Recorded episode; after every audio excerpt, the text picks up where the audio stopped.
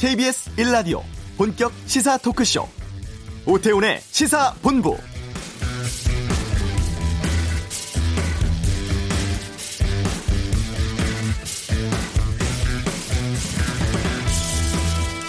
대한민국은 민주공화국이다. 대한민국은 민주공화국이다. 대한민국의 모든 권력은 국민으로부터 나온다. 광장에서 많은 국민들이 따라 불렀던 노래입니다. 이 노래의 제목이 바로 헌법 1조입니다.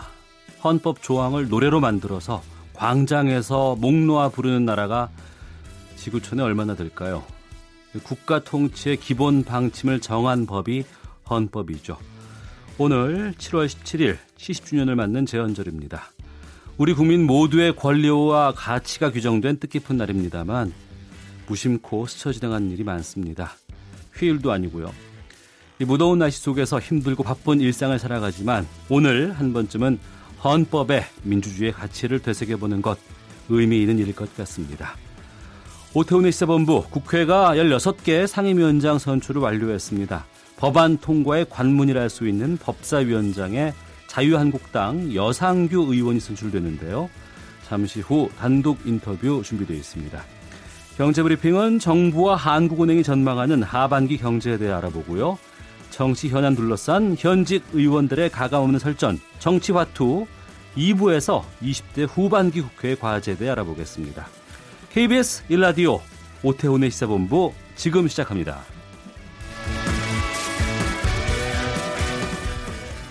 오후를 여는 당신이 꼭 알아야 할 이 시각 가장 핫한 뉴스 김기화 기자의 방금 뉴스 KBS 보도국 김기화 기자와 함께합니다. 어서 오십시오. 안녕하세요. 서해지구 남북 군 통신선 완전 복귀됐다, 복구됐다 이런 네네네. 소식이 있어요? 이게 왜 완전이라는 표현을 쓰냐면요. 예. 전화 통화는 됐거든요. 음. 이제는 광 케이블까지 연결이 돼가지고 예. 팩스도 보낼 수 있고 이런저런 정, 그 정보 주고받는 게 훨씬 빨라졌다고 합니다. 이게 이제 모든 기능이 정상화됐다는 건데요. 이게 2016년 2월에 개성공단 폐쇄 이후로 29개월 만에 이제 다시 복구가 된 겁니다. 네. 어, 이제는 아까 말씀드렸다시피 통화, 팩스 전송이 가능한 완전 복구 상태가 된 겁니다. 이게 판문점 선언 후속 조치인 거죠? 그렇습니다. 이 앞서 남북이 판문점에서 열린 장성급 군사회담 또 그리고 실무 접촉을 계속 이어왔잖아요. 거기서 이 동서해 지구의 군 통신선 복구하기로 합의했는데 우리 측은 이제 이게 과연 이제 대북 제재도 걸릴 수가 있어요. 왜냐면 음. 이거 공사하느라 차도 보내고 뭐 연료도 보내고 광 케이블도 깔아야 되고 하니까요. 이게 이제 대북 제재에 걸리지 않냐라고 이제 물어봤는데 예외다 괜찮다라는 답변을 얻어가지고 어, 실행을 한 겁니다.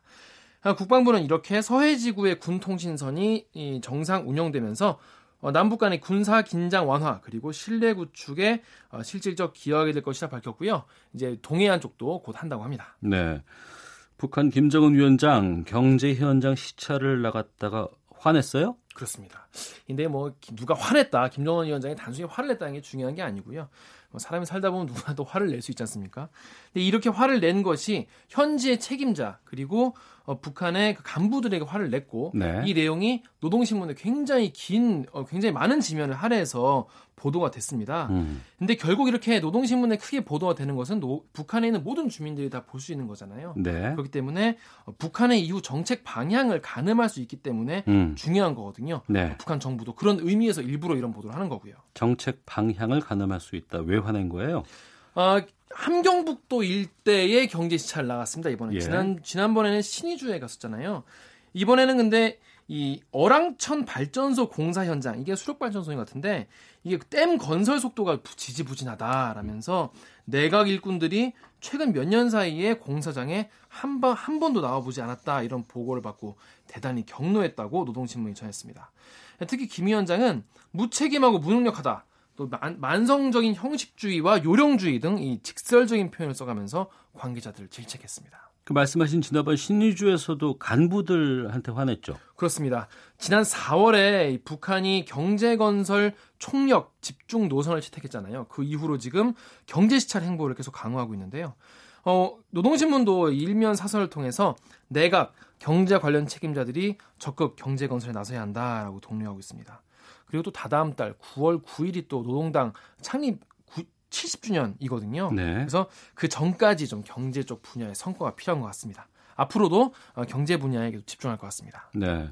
오늘 정부 여당은 저소득층 지원 대책 관련 당정 협의를 마무리했는데 네. 여기서 나온 내용 좀 정리해 주세요. 네, 협의 결과를 빠르게 정리를 해보면요. 먼저 이 저소득층의 근로 활동을 유인하기 위해서 세금 일부를 환급하는 근로 장려금 EITC가 대폭 확대됩니다. 쉽게 말해서 저소득층이 일을 안 하면 뭐 지원을 받는데 일을 하면 돈을 좀 이제 그 지원이 끊기고 자기 돈을 벌지 않습니까? 네. 그래서 차라리 근로 활동을 해가지고 돈을 버는 것이 낫겠다라고 만들기 위해서 이렇게 세금을 환급해 주는 겁니다.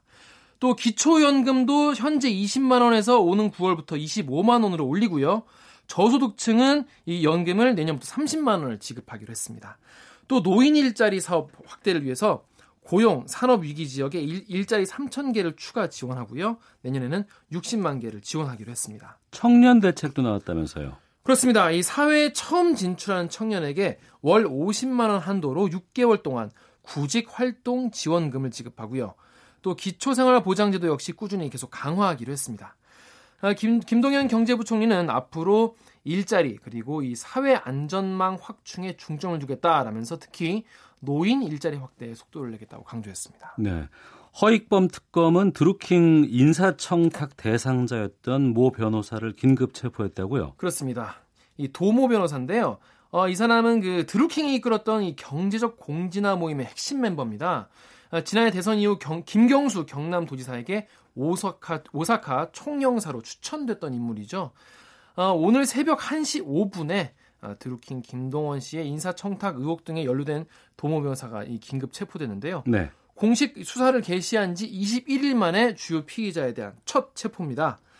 특검팀 관계자는 이 도 변호사를 정치자금법 위반 그리고 증거 위조 등의 혐의로 긴급 체포해서 오늘 오후 2시에 소환하겠다고 밝혔습니다. 구체적인 혐의가 뭡니까? 아, 특검팀은 2016년에 드루킹이 노회찬 정의당 원내대표에게 이 정치자금 5천만 원을 전달하려고 했을 때 어, 도 변호사가 이거를 불법 모금을 주도한 혐의를 포착했다라고 밝혔습니다.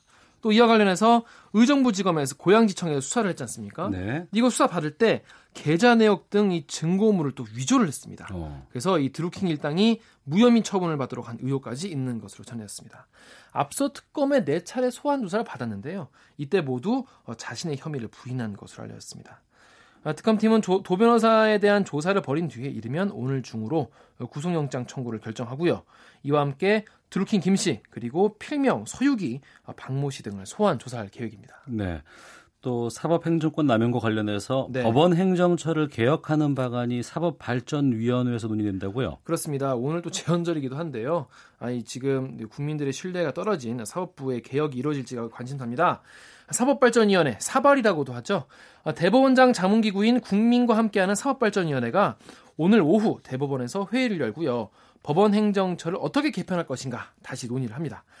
대법원장의 권한을 사법행정회의 어디까지 넘길 것인지 그리고 또 이 기구의 성격을 의결기구, 자문기구 둘 중에 뭘로 규정할지가 쟁점입니다. 당연히 의결기구가 됐을 때가 더 힘이 많이 실리겠죠. 또 이 법원 외부 인사가 기구에 참여하는 것이 적절한가 그렇지 않은가를 두고도 내부의 의견이 갈린다고 합니다. 네. 기본적으로 논의가 되고 있는 큰 방향 같은 게 있어요? 네, 위원들은 지난달 26일에 이 산하 연구반으로부터 보고를 받았어요. 어떻게 개편하는 게 좋겠냐를 보고를 받았는데 아, 재판 지원 중심의 법원 행정처 구현이라는 제목입니다. 이걸 살짝 보면요, 좀 내용이 어렵긴 한데요. 법원 행정처는 이제 이미 결정된 사법 정책을 집행만 하는 사무처로 바뀝니다. 어, 권한이 대폭 축소되는 거죠. 대신에 사법행정회의가 신설되고요. 대법원장이 행사하는 사법행정의 권한을 이쪽으로 대폭 넘기기로 했습니다. 대법원장도 권한이 줄어드는 거죠. 사법행정회의는 대법원의 규칙 제정, 개정안을 입안하고 예산 요구안, 결산안을 작성해서 의결하고 또 판사의 보직 원칙, 또 인사안까지 확정하는 등 이런 권한을 갖게 됩니다. 사법발전위원회 논의 뒤에 어, 합의 또는 표결로 이 보고서를 채택할지 말지를 결정을 하고요. 채택을 하게 되면은 대법원장에 건의하겠다고 밝혔습니다. 예. 방금 뉴스 김기화 기자였습니다. 고맙습니다. 고맙습니다.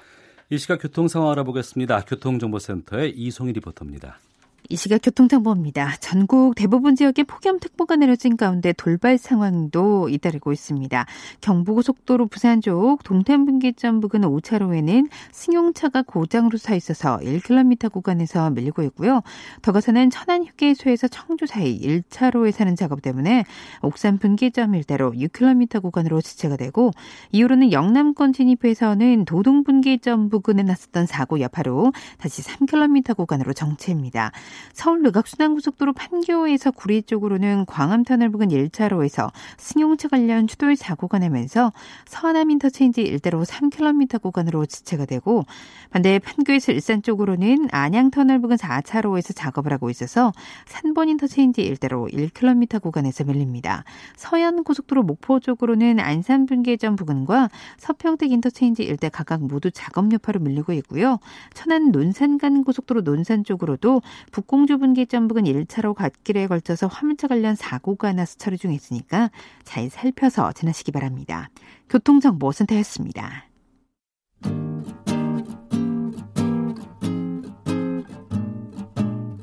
KBS 1라디오 오태훈의 시사본부 여러분의 참여로 더욱 풍성해집니다. 방송에 참여하고 싶으신 분은 문자 9730번으로 의견 보내주세요. 애플리케이션 콩과 my K는 무료입니다. 많은 참여 부탁드려요. 국회 원구성 협상에서 막판까지 핵심 쟁점이 됐던 자리가 바로 법사위원장이었습니다. 여소야대 상황에서 법사위원장의 gatekeeping 역할에 대해서 여당은 우려감을 표시했고 제1야당 역시 독주를 막기 위한 최후의 보루라고 주장을 했죠. 이 법제사법위원장이 최종적으로 자유한국당 몫으로 돌아갔습니다. 이번에 법사위원장으로 선출된 자유한국당 여상규 의원을 연결하겠습니다. 안녕하십니까? 예, 안녕하세요. 네. 논란의 중심이 됐던 법제사법 위원장을 맡게 되셨습니다. 먼저 소감부터 좀 말씀해 주시죠. 예, 감사합니다. 어, 그동안 법사위가 정쟁의 장이라는 그 오명을 많이 받아왔지요. 예. 어, 그런데 앞으로는 국익을 우선하는 법사위, 바른 법치가 구현되는 법사위로 만들어 국민들의 신뢰를 되찾을까 합니다. 어, 그리고 이 자리를 빌어서 응원해 주신 우리 지역 사천 남해 하동 지역 주민들께 예, 감사의 말씀을 전합니다. 예. 예.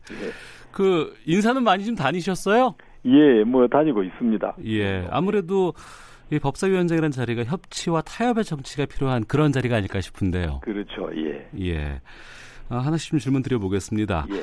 제2 소위가 있지 않겠습니까? 예, 예. 어, 이곳에 특히 아무래도 이제 그 여타 상임위에서 올라온 법안들에 대한 심사라든가 자구 조정이라든가 예, 예. 법률 간의 충돌 여부 같은 것들을 검사하는 역할을 하는데 예, 예. 이게 그동안 gatekeeping 역할을 해왔다 이러한 지적들이 많이 있습니다. 예, 예. 이 부분에 대해서는 어떻게 헤쳐나갈 생각이신지요? gatekeeping 역할을 했다는 것은 저는 조금 다른 의견이 있고요. 예. 어, 왜냐하면 그 법안 심사가 좀 늦, 어진 것은 어, 여야 물론 정쟁 때문이기도 하고 예. 어, 그 정쟁이 이 사실 이유 있는 정쟁일 때가 많습니다. 아, 이유가 있었다 그동안. 예, 그 그러니까 이제 소위에 해부되거나 전체회의에 계류된 법안은 다 저마다 그럴 만한 이유가 있거든요. 예, 예. 어, 뭐 체계 작구에 문제가 있는 경우도 있고 또 위헌 소지나 타 법률과 상충되는 경우가 많이 있습니다. 네. 어 그래서 그 지금 원 구성 과정에서도 법사위에 대한 제도 개선 논의가 있었지 않습니까? 예, 예. 예 그런데 예, 저는 제도는 음. 어, 지금 현재의 제도로도 어, 운영의 묘만 살린다면 네. 어, 특별한 문제는 없을 것이라고 생각합니다. 그 여당 쪽에서는 법사위 운영에 대해서 예. 그러니까 법률안의 실무적인 검토 위주로 진행을 해야 되는데 예. 어, 상임위에서 합의되고 통과된 안을 묵히거나 틀어지고 있는 행태로 하는 것은 월권이다 이런 주장들을 많이 펼쳐왔습니다. 예, 예, 예. 여기에 대해서는 어떻게 답변을 하실까요? 예, 그 상임위에서 넘어온 법안들을 법사위에서 틀어지고 앉아 있다면 그것은 안 될 일이고요. 예. 어, 그건 실행해야 된다고 보여지고 네. 철저하게 빨리 진행할 거는 진행하고 어. 문제가 있는 것들은 좀 이제 소위에서라도 논의를 좀 하게 하고 하여튼 그 속도감 있게 네. 예, 진행하겠습니다. 예. 과거의 것들을 지적하는 가운데 이 얘기가 있어요. 법사위에서 예. 장관들을 출석을 시켜서 해명을 요구를 하고 돌려보내고 이런 경우가 많이 있었다. 근데 예. 이것은 이것이야말로 법사위가 할 일은 아닌 것 같다라는 주장이 있는데요. 뭐 체계 자꾸 이 기계적인 체계 자꾸만 심의한다면 뭐 전문위원들이 많이 있습니다. 법사 법사위에 네 분이나 있는데 예. 에, 그네 분의 전문위원 전문위원들이 에, 단순한 체계 자꾸 심사는 충분할 정도로 하지요. 네. 법사위원들이 할 일이 없어지지 않습니까? 음. 근데 그렇지 않습니다. 법사위는 대부분 법 전문가들로 법 전문가들인 위원들로 구성되어 있기 때문에 예. 에, 이분들이 아 이거는 위헌성이 있다. 음. 이 리갈 마인드에 따라서 어, 위헌성 내지는 다른 법과의 상충 관계 이런 것들을 네. 다 금방 알아볼 수가 있습니다. 그래서 어, 그런 점들까지 깊이 있게 고려를 한 결과 이제 그 논의가 어, 좀 길어지는 이런 가- 경우는 많이 있습니다만은 어떻든 저희 저는 당리 당력 차원에서 하는 엉뚱한 주장 때문에 에, 심의가 늦, 늦어진다든지 또 왜곡되는 이런 현상은 어, 철저하게 막으려고 하고 있습니다. 예. 그러니까 일부에서는 법사위원장을 자유한국당에 준 이유가 일정 정도의 법사위의 권한 축소를 합의가 됐기 때문에 아, 이것이 체결이 된 것이다 이렇게 주장하고 있는데 그 부분은 아니고 기존의 19대 때나 20대 전반기와 같은 상황으로 진행을 하실 것이며 다만 운영의 묘를 통해서 이걸 풀어가겠다 이렇게 이해를 해도 되겠습니까? 예, 그렇습니다. 예, 아 그렇군요. 예, 예. 자, 오태훈의 시사본부 여상규 국회 법사위원장과 인터뷰를 하고 있는데요. 오늘이 재헌절입니다. 예, 예, 예. 아, 후반기 국회 큰 화두 중에 하나가 바로 개헌 문제가 아닐까 싶은데 예. 개헌에 대해서는 어떤 소신이나 견해를 갖고 계시는지요? 뭐 지금 개헌은 뭐 시대적 요구 아닙니까? 네, 개헌이라는 게 국가 시스템을 전체적으로 업데이트하는 그런 경우라고 보면 되겠는데요. 예, 어, 우리 헌법이 30년이 넘었습니다. 그래서 지금 현재 우리 대한민국의 이 정치 현실이나 음. 국민의 수준을 따라가지 못한다고 보고요. 예, 그래서 충분히 개헌을 어, 해야 되고 음, 또 해야 될 때가 됐다 이렇게 보는 겁니다. 네. 그럼 개헌을 한다고 했을 때 권력 구조라든가 선거구제 개편 등을 포함해서 예. 어, 여 의원께서 평소에 바람직하다고 여기는 개헌안이 있다면 좀 소개를 해주세요. 예, 저는 음, 뭐 대통령 중심제인 우리나라 전통이 있기 때문에 예, 그거는 지켜야 된다고 보는데 다만 음, 대통령의 권한이 너무 집중돼 있기 때문에 네, 그 대통령이 퇴임 후에 불행하게 되는 경우가 지금 많이 있지 않습니까? 예, 어, 너무 정권을 행사하다 보니까 모든 책임까지 퇴임한 뒤에 덮어쓰는 이제 이런 결과가 초래되고 있거든요. 네, 그래서 대통령의 권한을 좀 분산해야 될 필요가 있다. 특히 이그 외치와 내치라든지 경우에 따라서 특- 경제 분야 지금 어 경제 분야가 차지하는 비중이라는 게 에, 매년 커져가고 있지 않습니까? 네, 그리고 대한민국 국민들의 그 실생활에도 큰 영향을 미치고요. 음, 그래서 그런 부분을 잘할 수 있는 전문가 이런 분들을 총리로 모셔서 네. 대통령과 권한을 좀 분산해서 어, 집행하는 것이 어떤가라는 그런 생각을 가지고 있고요. 네.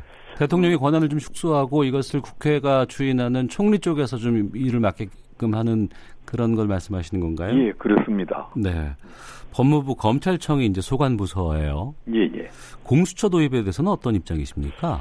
어, 공수처는 음, 사실 지금 좀 신중할 필요가 있지 않겠나 저는 그런 생각을 갖고 있습니다. 예. 어, 외부 입법례가 거의 없습니다. 음, 이런 제도가요. 또 하나가 권력기관을 다른 권력기관을 만들어서 또 견제한다라고 하는 것은 그 뭐 정말 옥상옥이라고 할 수도 있고 또 국민들에게 결코 어, 유익하지 않다 이런 이런 식으로 권력기관들이 자, 자꾸 비대해질 텐데 네. 그 세금만 축내는 거 아닌가 이런 생각이 있고요. 그리고 어, 문제는 이런 권력 기관들이 정치적 중립성입니다. 음, 이 공수처를 둔다고 정치적 중립이 보장될 것이냐? 저는 그렇게 생각하지 않습니다. 오히려 네. 어 방대한 어 지금 검찰 제도나 뭐 법원 이런 어 조직은 정치적 중립이 보장되기가 쉽다고 저는 보고요. 예. 오히려 작은 기관으로 축소해 가지고 그걸 대통령 직속으로 둔다든지 하면 저는 상당히 이 정책 중립이 이 위태로워질 수도 있고 난중 권한 남용이 이루어질 가능성도 많다. 이런 음. 측면에서 공수처가 문제가 있다고 보는 것이죠. 네. 어, 판사 출신이시잖아요. 예. 어, 검찰 과거 사위에 대해서는 좀 부정적인 의견 갖고 계신 것으로 알려져 있습니다. 예, 예, 그리고 예. 또 이제 올 초 이제 모 방송 프로그램에서 과거 판결에 대해서 이제 다시 들추는 것에 대해서 좀 불편하신 아, 예, 입장도 이제 표현하신 것으로 예, 알고 예, 있는데 예.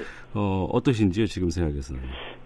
어, 글쎄요. 그 사실 이제 그때 그 SBS에서 들춘 판결은 네. 제가 주심인 사건이 아닙니다. 아, 1심이었죠 그때가. 예, 1심 판사를 제가 또 좌배석 판사를 하고 있었는데 네. 우배석 판사 주심으로 뒤에 밝혀졌습니다. 음. 그래서 제가 그 사건을 전혀 기억할 수도 없었고 잘 몰라서 예. 어 기억나지 않는다라고만 얘기를 계속 하는데 이제 자꾸 그 여쭈니까 예. 그좀 난중 뒤에 제가 그 본의 아니게 에, 부적절한 표현이 나가서 대단히 죄송하게 생각하고 있고요.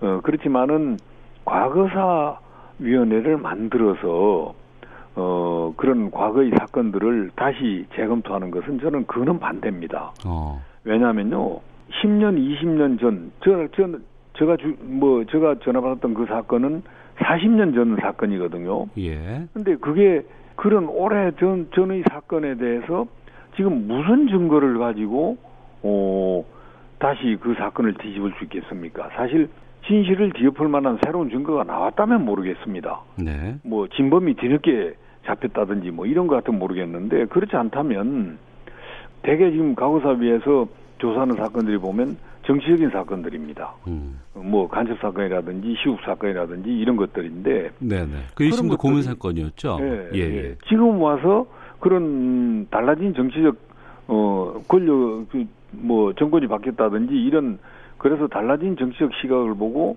어 그 사건을 다시 재조사하는 거는 저는 그건 절대로 옳다고 보지 않고요. 예, 그런 점들은 신중해야 되지 않을까 이렇게 생각을 합니다. 네.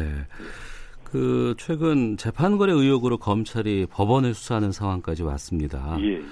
이 법원 개혁에 대한 국민적인 열망이 높은 상황에서 사법 예. 파동에 대해서는 어떤 입장이신지요? 예, 저는 제가 사실 판사 출신 아닙니까? 예. 그래서 지금 이 법원의 이 현 상황을 초래한 그 김명수 대법원장에 대해서는 어 상당히 실망하고 있습니다. 그 양승태 전 대법원장 말고요. 현 예, 대법원장? 예, 예, 현 예. 대법원장에 대해서 실망하고 있는데요. 예. 왜냐하면 이게 법원을 예. 이렇게 자체적으로 어, 조사하는데 어떤 그, 그 어, 블랙리스트 문제가 있어서 조사한다면 블랙리스트에 그쳐야지 자꾸 이제 파가지고 음.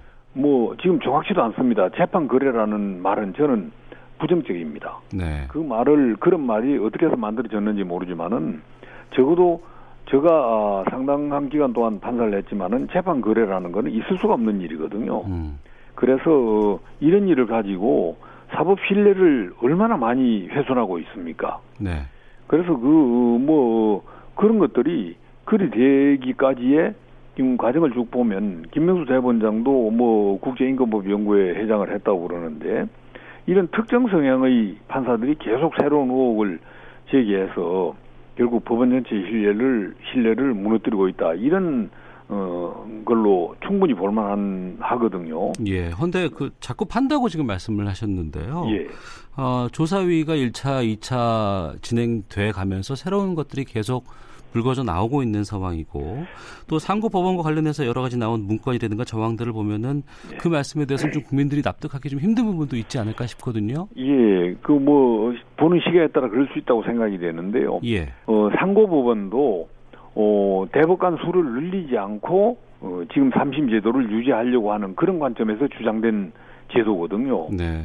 그 사실관계 주장도 새롭게 한, 하면서 상고를 하는 분들이 많기 때문에 이런 것들은 상고법원에서 다 처리하게 하고 순수하게 예, 법률 문제만 다루는 대법원은 그대로 두고 상고법원을 따로 만드는 게 좋겠다.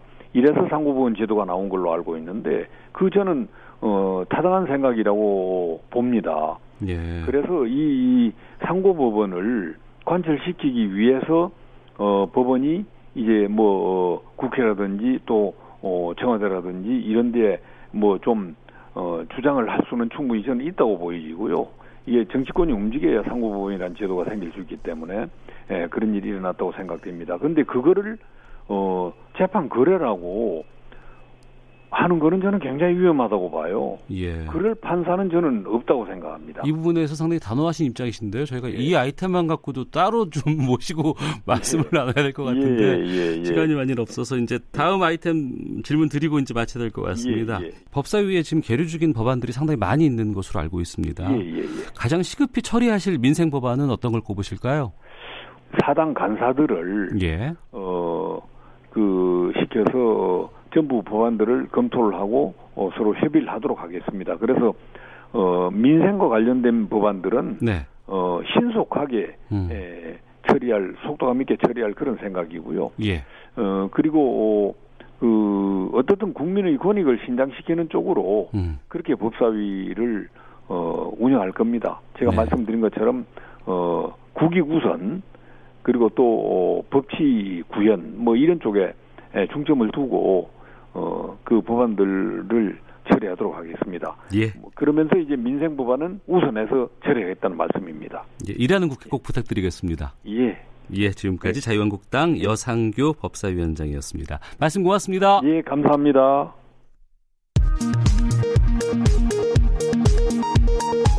헤드라인 뉴스입니다. 문재인 대통령이 국가인권위원회 위원장에 최영애 서울시 인권위원장을 내정했습니다. 정부가 소득 하위 20% 노인에게 지급되는 기초연금을 내년부터 30만 원으로 인상하기로 했습니다. 정부가 심야 시간대 산업용 전기요금 인상을 늦추겠다고 밝혔습니다.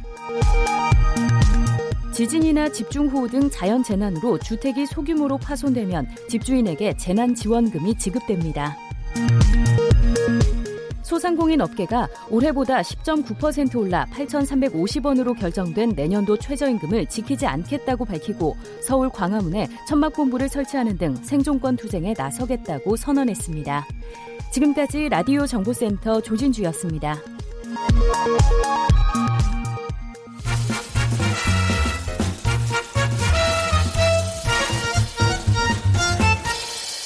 오태훈의 시사 본부.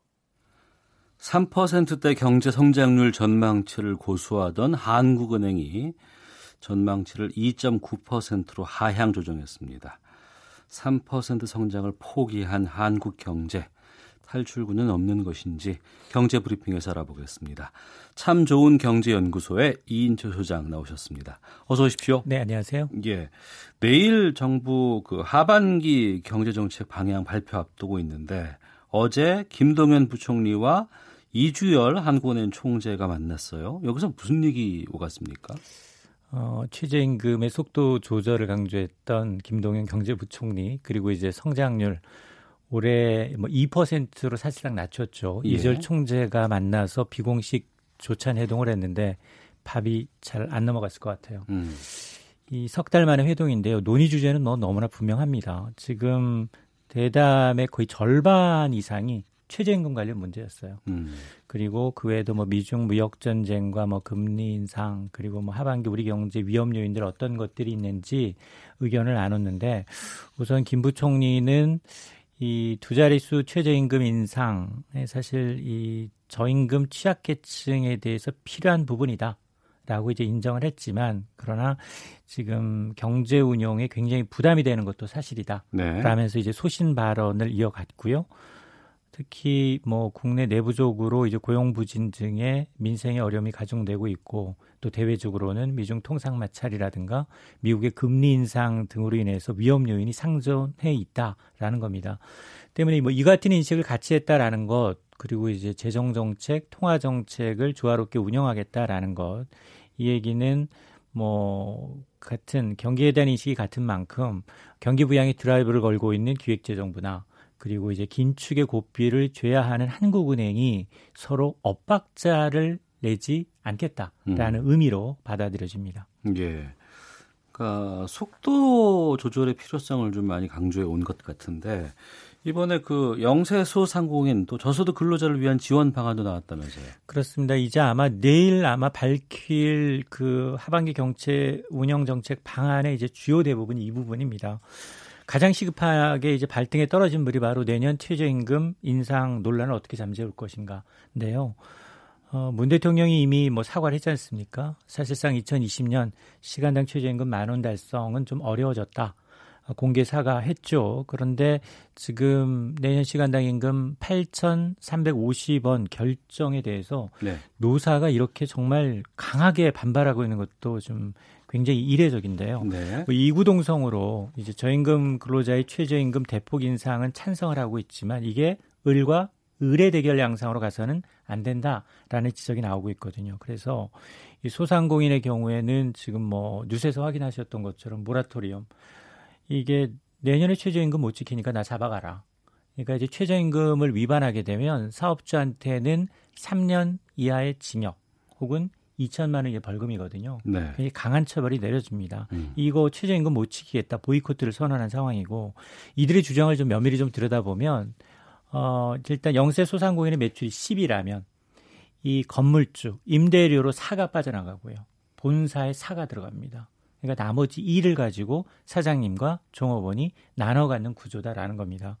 그런데 이제 높은 임대료나 본사의 어떤 뭐 납품 단가 후려치기, 카드 수수료 문제 이거 그대로 둔 채 사장님을 오히려 범법자로 내몰 수밖에 없는 그런 현실을 지금 하소연 하고 있는 거고요. 그러니까 10중에 8을 손대달라 이런 요구 아니겠습니까? 맞습니다. 예. 기울어진 운동당을 좀 바로 잡고 난 다음에 음. 최저임금을 좀 올려달라라는 하소연이고 이 때문에 김 부총리도 이런 이제 최저임금 인상의 후속 대책이 뭐가 있느냐 계속해서 이제 물어보면 일단 일자리 안정기금이라고 해서 올해 한 3조 원 정도 책정이 됐거든요. 30인 미만 기업이 월급 100 90만 원 아, 이상인 근로자를 고용하게 되면 매달 13만 원씩 보전을 하고 있어요. 이게 사실은 올해 일시적으로 편성하기로 했던 기금인데 사실은 유장수 일자리위원장이 이거 더 많이 편성해 달라 요청을 했어요. 근데 이에 대해서는 다소 부정적입니다. 일자리 어, 안정기금 더 늘린 더 많이 늘리는 것에 대해서는 정부가 재정을 통해서 시장 가격에 개입하는 건 바람직하지 않다. 대신에 어떤 정해진 한도 내에서 운영의 묘를 살리겠다라는 거고 결국 이렇게 되면 이제 소상공인 대책이라는 게 뭐 임대료 문제, 카드 수수료 부담 문제, 뭐 프랜차이즈의 어떤 본사의 갑질을 방지하는 거 이른바 이제 김상조 타이밍이라는 겁니다. 그래서 김상조 공정거래위원장이 또 이제 지금 가맹점주의 부담을 떠넘기는 어떤 이런 본사의 불공정 행위에 대해서는 조사를 강화하겠다 라고 하면서 이미 뭐 외식 업체, 편의점 업계 여섯 개 가맹본부에 대한 조사에 착수를 했고요. 또 상가 임대료 문제는 이건 사실은 어, 국토부의 소관이거든요. 이게 앞으로 지금 5년에서 10년 정도 늘리는 거, 또 금융위 소관 업무라고 하는 신용카드 수수료 부담 문제, 이렇게 업체, 어, 이 우리 정부 부처 간 협업을 통해서 좀 낮추겠다라는 건데 다만 이런 사안들이 대부분 법 개정 사안입니다. 네. 이 감옥의 이 철 장벽보다도 높은 게 국회 문턱이거든요. 이 5년, 6년 계류된 법안들이 굉장히 많아요. 국회가 일을 할지 좀 지켜볼 일입니다. 네. 이 최저임금 문제를 다루면서 을과 을의 문제로 뭐 언론에서도 많이 비춰지기도 하고 얘기도 좀 양분되고는 있는데 저는 좀 시각이 좀 다른 게요. 그러니까 을과 을의 싸움으로만 보지 말고 아 이거 최저임금 함께 나누겠습니다. 뭐 어려운 분들을 위해서 베풀겠습니다. 다만 우리가 너무 힘드니 저 위에 그 뭐 여러 가지 그 그 뭐 임대료 문제라든가 본사에 가져가는 그 문제를 해결해 주십시오라고 한다 그러면 음. 방향성이라든가 국민들의 지지가 확실히 더 많이 아, 나올 수 있지 않을까 맞습니다. 싶거든요. 그러니까 순서가 순서가 조금 바뀌었다는 거죠. 음. 임금을 먼저 많이 올려줘가 아니라 일단 기울어진 운동장을 좀 평평하게 하는 노력이 선행되고 난 다음에 네. 그러면 사실은 이 소상공인이 이처럼 범법자가 되겠습니다까지는 아닐 수 있거든요. 음, 알겠습니다. 한국은행 올해 성장률 전망치를 2.9%로 낮췄습니다. 정부도 하향 조정할까요? 네, 저는 하향 조정할 가능성이 매우 높아졌다라고 보는데요. 예. 내일 이제 하반기 경제정책 운영 방향의 크게 관전 포인트는 두 가지입니다. 정부가 3% 성장 전망 포기할 가능성이 높다. 이건 김 부총리의 이 발언에서 알 수 있는데 지금 현재 잠재 성장 경로에서 크게 벗어나진 않았다. 그러나 하방 위험이 존재한다. 음. 이 부분에 대해서 방점을 찍을 수밖에 없고 네. 두 번째 관전 포인트가 바로 이제 최저임금 인상으로 어려움을 겪는 소상공인들 저소득 근로자들한테 어떤 지원방을 내놓을 거냐. 음. 지금 하나둘씩 얘기는 나오고 있지만 일단 근로장려 세제 지원 대상과 재원을 확대하겠다는 거 아닙니까? 예. 이 저소득 가구에 대해서 세금을 환급해주는 금액을 더 늘리겠다는 거고 기초연금 또 이제 소득 하위 20%에 대해서는 30만 원 내년부터 바로 적용하겠다라는 거 그리고 영세 자영업자의 수수료 문제 이런 대응책이 포함될 건데 이 얘기는 일단 숫자의 3% 성장이 너무 집착하지 않겠다. 음. 실질적으로 현 경제 상황에서 고통받고 있는 저소득층에 대해서 오히려 더 포커스를 맞춘 지원 대책을 마련하겠다라는 건데 방향성은 맞다고 봅니다. 네. 기준금리는 어떨 것 같으세요? 어, 기준금리 오, 하반기에 한 번 정도 올릴 것으로 보입니다. 지난주 금통위에서 사실은 한 명의 금리를 올려야 된다라는 소수 의견이 나왔어요. 금통위원이 7명이거든요. 예. 근데 과거에 통상 보게 되면 어, 한 명의 소수 의견이 나오고 한두 달 이내에 진짜 인상이든 인하든 내려갔어요. 어. 그래서 그러면 언제쯤 이제 금리 인상 타이밍을 언제로 볼 거냐? 금통위가 지금 올해 세 번 남아 있습니다.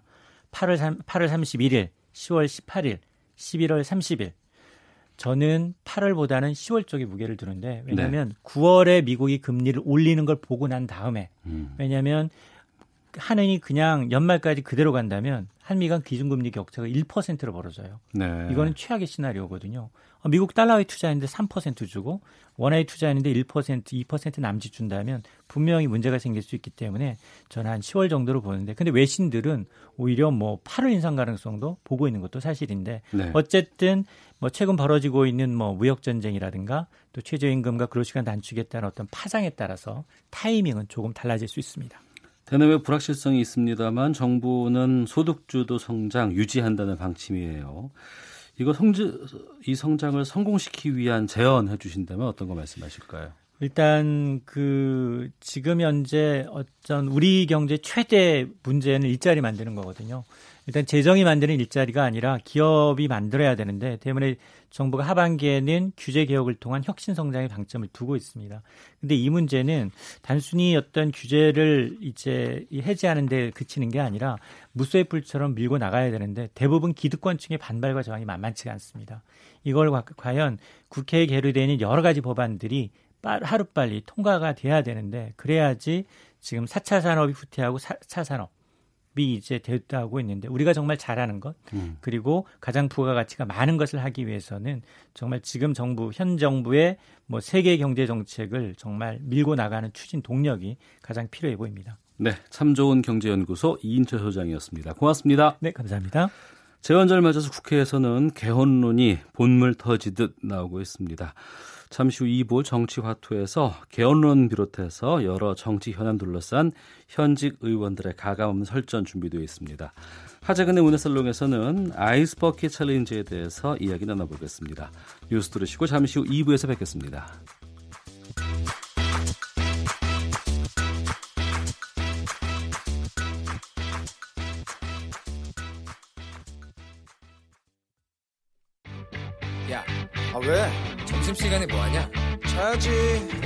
그러지 말고 이거 한번 들어봐. 아, 뭔데? 지금 당장 라디오를 켜봐 나른한 오후 깨울 시사 토크쇼 모두가 즐길 수 있고 함께하는 시간 유쾌하고도 신나는 시사 토크쇼 오태훈의 시사본부. 네, KBS 일라디오 오태훈의 시사본부 2부 시작하겠습니다. 어, 정치 현안을 둘러싼 현직 국회의원들의 가감 없는 설전 정치 화투 시간인데요. 재헌절 맞아서 오늘 오전 국회에서 경축식 있었습니다. 아, 신임 국회의장인 문희상 의장은 일하는 국회, 민생 국회 강조했고 국민의 명령인 개헌을 완수하자고 당부했는데요.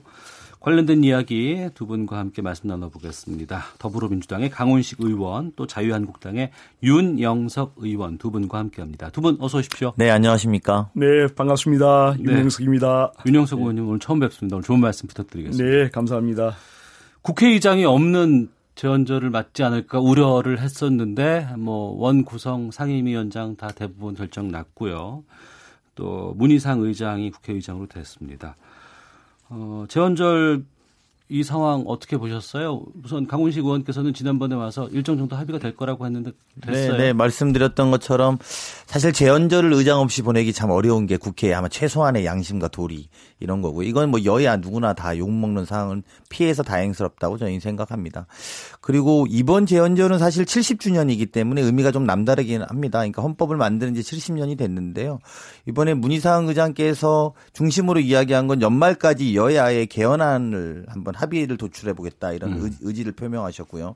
그리고 31년 전에 87년 체제 이후에 새롭게 하는 것이 의미가 있다고 말씀하셔서 이후에 이제 우리가 이 문제를 여야 할 거 없이 다시 논의 논의가 좀 많이 활발하게 되지 않을까 이렇게 조심스럽게 예상하고뭐 그것과 네. 별도로 상임위원회가 합의가 됐어요. 다행히 합의가 됐는데 저는 이제 뭐 여러 가지 말들이 많습니다만, 그러니까 뭐, 뭐, 어느 언론에서는 야당이 좀 득을 봤다, 여당이 좀 손해를 봤다 이런 말이 있습니다만, 어, 정무위, 기획재정위를 쭉 다 가지고 온 여당의 입장에서 보면 금융개혁의 드라이브가 일정 정도 걸릴 거로 저는 좀 보여지거든요. 음. 그리고 그런 것들을 좀 완수해내겠다라는 정부의 의지가 좀 반영된 것 아닌가 저는 이렇게 생각합니다. 네. 실시간 이슈 검색어를 보면은 재헌절도 있고 초복도 있어요.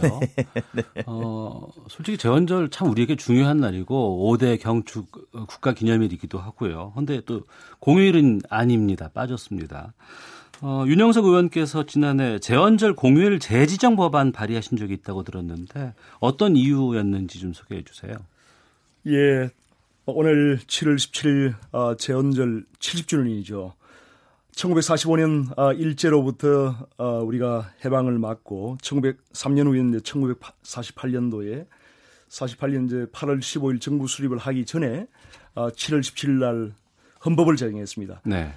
우리 다 아는 바와 같이 대한민국은 그야말로 70년 동안에 그 경제 한강의 기적, 음. 산업화와 민주화를 동시에 이룬 그야말로 세계 유일의 국가입니다. 그런 네. 것은 바로 우리가 아, 민주주의를 했기 때문에 그런 민주주의와 법치주의를 했기 때문에 이럴 수 있었던 그런 기적이라고 할 수 있겠죠. 그래서 이러한 기적을 이룬 그러한 근간이 되는 것이 바로 대한민국 헌법입니다. 예. 이런 법치주의, 민주주의. 음. 그래서 지금 그 어, 대한민국의 5대 이제 국경일이 어, 재헌절, 3일절, 광복절, 개천절, 한글날 아니겠습니까? 예. 이러한 그 다른 국경일은 다 지금 어, 휴일인데 공휴일인데 불구하고 재헌절만 지금 유일하게 지금 공휴일이 아닙니다. 예. 그래서 어, 이러한 그 민주주의의 가치 또 법치주의의 중요성 이러한 것을 우리가 어, 재헌절을 공휴일로 지정함으로써 음. 전 국민들이 다시 한번 이런 자유민주주의의 소중한 것을 느낄 수 있는 그런 계기가 될 수 있기를 바랍니다. 예. 어, 이번 재헌절에서 가장 큰 화두는 아무래도 개헌이 아닐까 싶습니다. 맞습니다. 지금 우리가 갖고 있는 이 헌법은 30년이 넘은 헌법이고 세상은 참 많이 바뀌었는데 두 분은 이 개헌 필요성에 대해서는 어떤 입장이실까요? 먼저 강원식 의원께서. 아, 이게 참 안타까운데요. 개헌이 필요하다는 총론이나 또 실제로 국민들의 80% 최근에 어떤 여론조사에서 개헌을 다시 추진해야 된다는 게 한 80% 정도 지지율이 나오던데요. 그럼에도 불구하고 이게 참 개헌의 본질과 다르게 이번 국회 20대 국회 들어와서 2년 동안 네 번의 개헌이 좌절됐습니다. 네. 사실은 이제 우리가 그걸 한번 더 되짚어 볼 필요가 있는 것이 처음에 20대 국회가 하자마자 정세균 의장님이 굉장히 개헌 논자였었거든요. 개헌하자 그랬는데 당시 한번 우리 또 죄송합니다만 우리 앞에 그 자유한국당 의원님 계십니다. 응하지 않아 잘 안 됐고요.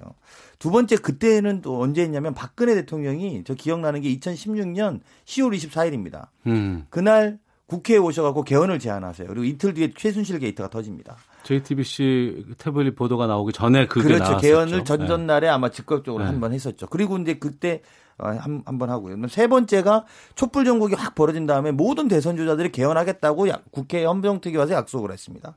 마지막이 이제 우리 문재인 대통령이 개헌안을 냈습니다. 이 과정에서 제가 드리고 싶은 말씀은 개헌의 순수한 의도가 굉장히 오염돼 있는 것 아니냐. 정치적 음. 쟁점으로 오염돼 있어서 물론 오늘 국회의장님이 말씀하신 것은 아주 본질적이고 교과서적인 개헌에 대한 논의를 할 필요가 있다라는 말씀입니다만 정치 세력 간의 이해 요구로 특히 야당들이 이번 문제에 대해서 선거 전에 하자고 해놓고 막상은 안 되는 이런 것들을 봐서 어, 개헌의 문제가 좀 오염된 거 아니냐 그래서 참 우려의 눈초리를 좀 보고 있고요. 그렇지 않고 순수한 의도의 국민들의 오래된 헌법 체제를 바꾸는 개헌에 대해서는 저희는 언제든지 응해야 된다 이렇게 생각합니다. 자유한국당 쪽에서는 개헌은 하자곤 하지만 지방선거 이후에 하자고 얘기를 하셨던 것 같고 근데 또 그 이후에 어, 김성태 원내대표가 또 개헌을 또, 또 들고 나왔어요. 네. 민주당과 좀 입장이 바뀐 것 같 다는 느낌이 들기도 하는데요. 저희들은 뭐 일관되게 개헌을 주장을 해왔습니다. 다만 네. 이제 어, 그 당시에 6, 6.13 지방선거를 앞두고 어, 민주당과 정부 측에서 조금 정치적인 그런 목적으로 개헌을 이제 들고 나왔기 때문에 그것도 국민적인 그런 의견 수렴 절차를 전혀 거치지 않고 음. 청와대에서 대통령이 일방적으로 이것을 몰아붙였습니다. 예. 그래서 아, 그, 그 당시는 6.13 지방선거 국민이었기 때문에 지방선거 이후에 이것을 논의하자라고 해서 저희가 이제 했던 것이고요. 다시 말씀드리면 저희는 일관되게 주장을 했습니다. 왜 그런 주장을 했, 했냐면은 지금 현행 헌법은 이제 1987년도 잘 아신다시피 직선제 개헌이라고 하는 그 민주주의를 쟁취하기 위한 그런 어떤 어 격변의 과정에서 어 합의가 돼서 이제 제정된 개정된 그런 헌법이죠. 예. 그런데 이러한 소위 이제 우리가 87 87년 체제라고 하죠. 30년 이상이 지금 지났습니다. 그 사이에 어, 우리 대한민국은 지금 세계적인 경제 대국이 되고 또한 민주주의가 어느 정도 정착이 되고 또 성숙이 되고 또한 어, 새로운 어떤 시대의 어떤 변화에 지금 맞춰야 되는 그런 상황입니다. 지금 세계의 어떤 변화는 잘 아시는 4차 산업혁명의 시대 그리고 AI 시대 또한 현재 우리의 어떤 인구 구조가 급속하게 지금 어, 그런 고령화 시대로 감으로써 사회적인 격변이 지금 일어나고 있습니다. 예. 이러한 새로운 대한민국의 어떤 시대에 부합될 수 있는 그런 헌법을 하- 만들자는 것은 전 국민적인 요구입니다. 예. 그래서 두 가지 말씀을 드리면은 하나는 이제 권력 구조에 관한 문제, 음. 또 하나는 선거구제 개편에 관한 문제인데 좀 더 자세히 좀 추후에 말씀을 드리도록 하겠습니다. 예. 좀 추가로 좀 말씀을 좀 드리면 이제 말씀 속에 저희가 아, 안 하겠다라고 이제 말씀하신 것 같아서 제가 좀 말씀을 보태서 좀 드리면 아, 개헌의 문제가 결국은 국민 투표를 언제 할 거냐의 쟁점에 늘 부딪힙니다. 음. 그러니까 저희가 저희가 저희가 말씀드리고 싶었던 건 지난 문재인 대통령의 개헌안이나 여당의 개헌안에서 국민 소환제라든지 아니면 국민 발안제라든지 이런 것들을 넣은 이유는 뭐냐면요. 그리고 그것을 지방선거에 투표하자고 했던 물론 야당의 입장에서는 당시에 이게 정치적인 의의가 있- 어, 의도가 있다 이렇게 평가하셨습니다만 국민에게 권력을 돌려주자라는 컨셉의 개헌을 한다면 국민들이 투표하기 가장 좋은 시점, 즉 지방선거든 총선이든 대선 때 함께하는 게 가장 효과적입니다. 두 번 가지 말고 한 번에. 아니 그건 이제 비용의 측면으로 천억이라는 돈도 있습니다만 언제 국- 정치인들이 국민한테 가장 겸손하냐면요. 선거할 때 제일 겸손합니다. 그러니까 그렇겠죠. 네, 선거할 때 겸손하니까 그때 국민 소환제 하자라고 안을 같이 올려놔 이게 통과되지. 그것과 별도로 하자. 그러면 그런 내용이 들어갈 수가 없습니다. 왜냐하면 정치권이 평가받을 수 없기 때문입니다. 그래서 그런 부분을 고려를 좀 저희가 해야 될 것 같고요. 그리고 선거 때마다 그걸 정략적인 이유로 못 한다면 이건 계속 또 못 할 겁니다. 앞으로 다음번 총선에 하자 그러면 또 못 한다고 하실 거거든요. 그 전에 하자. 시간이 있으니까. 근데 그렇게 될 경우에 아까 말씀드린 것처럼